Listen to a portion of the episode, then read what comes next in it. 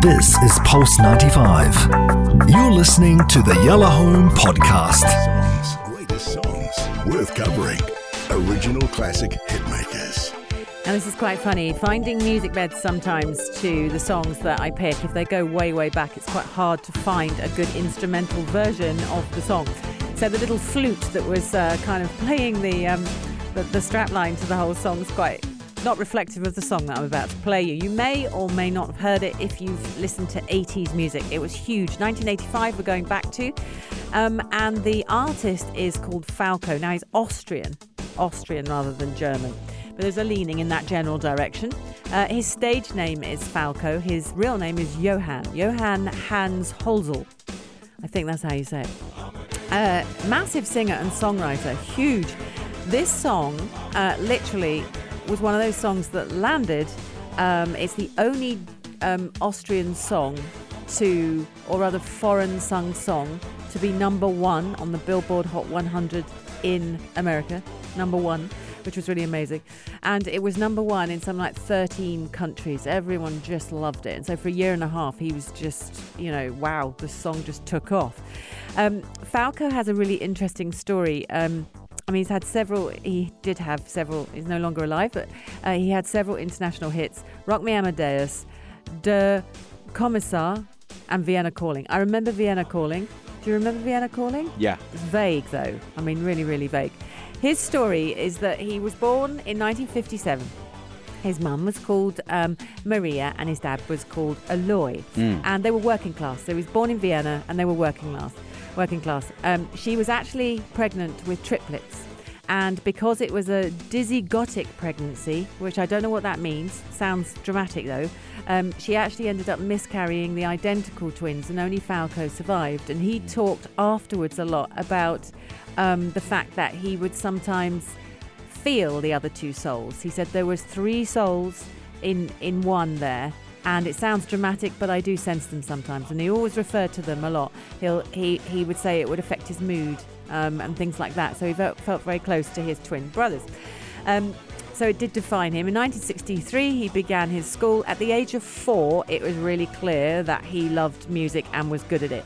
Four years old, he was able to um, uh, sort of m- mimic drum beats. And everyone noticed it. As a toddler, he was able to keep keep the drum beat, and then by four, he was literally turning into a protege.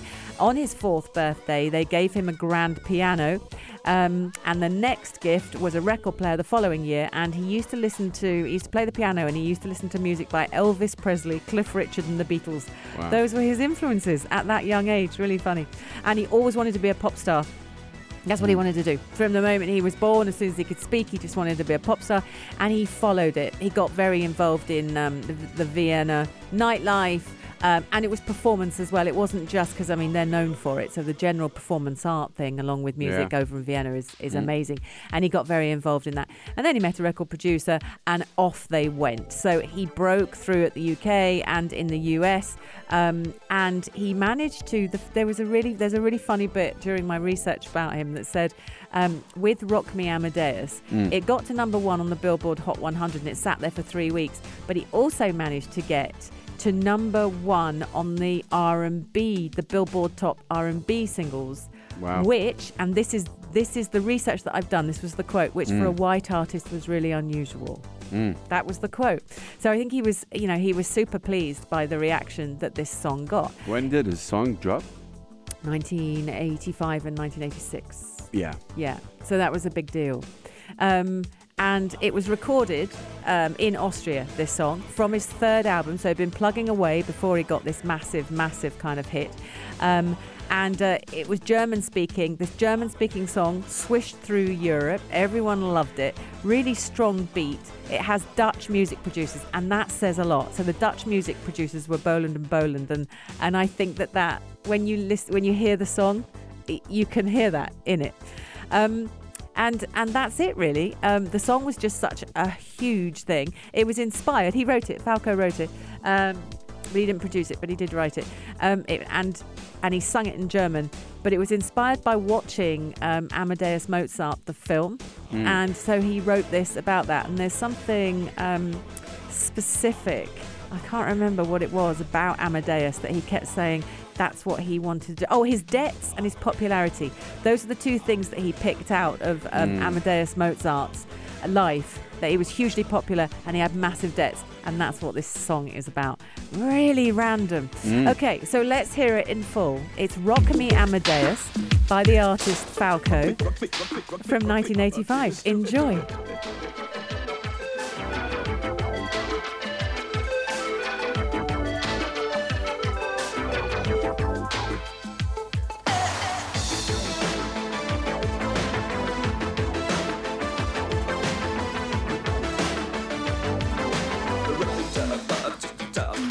Er war ein Punker er lebte in der großen Stadt. Es war in Wien, war Vienna, wo er alles tat. Er hatte Schulden, denn er trank, doch ihn liebten alle Frauen. Und jede rief, na kann man Rock me Amadeus. Er war Superstar, er war populär, er war so exaltiert, because er hatte Flair. Er war ein Virtuose, war ein Rockidol.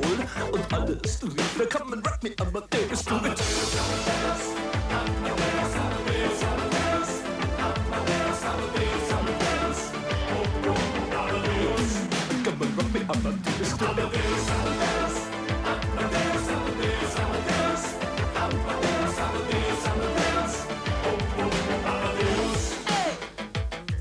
Es war um 1780 und es war in Wien No Plastic Money anymore, die Banken gegen ihn. Woher die Schulden kamen, war wohl jedermann bekannt. Er war ein Mann der Frauen, Frauen liebten seinen Punk. Er war ein Superstar, er war so populär Er war zu exaltiert, genau das war sein Flair. Er war ein Virtuose, war ein Rocky-Doll Und alle suchten noch heute Captain Rock Me Amadeus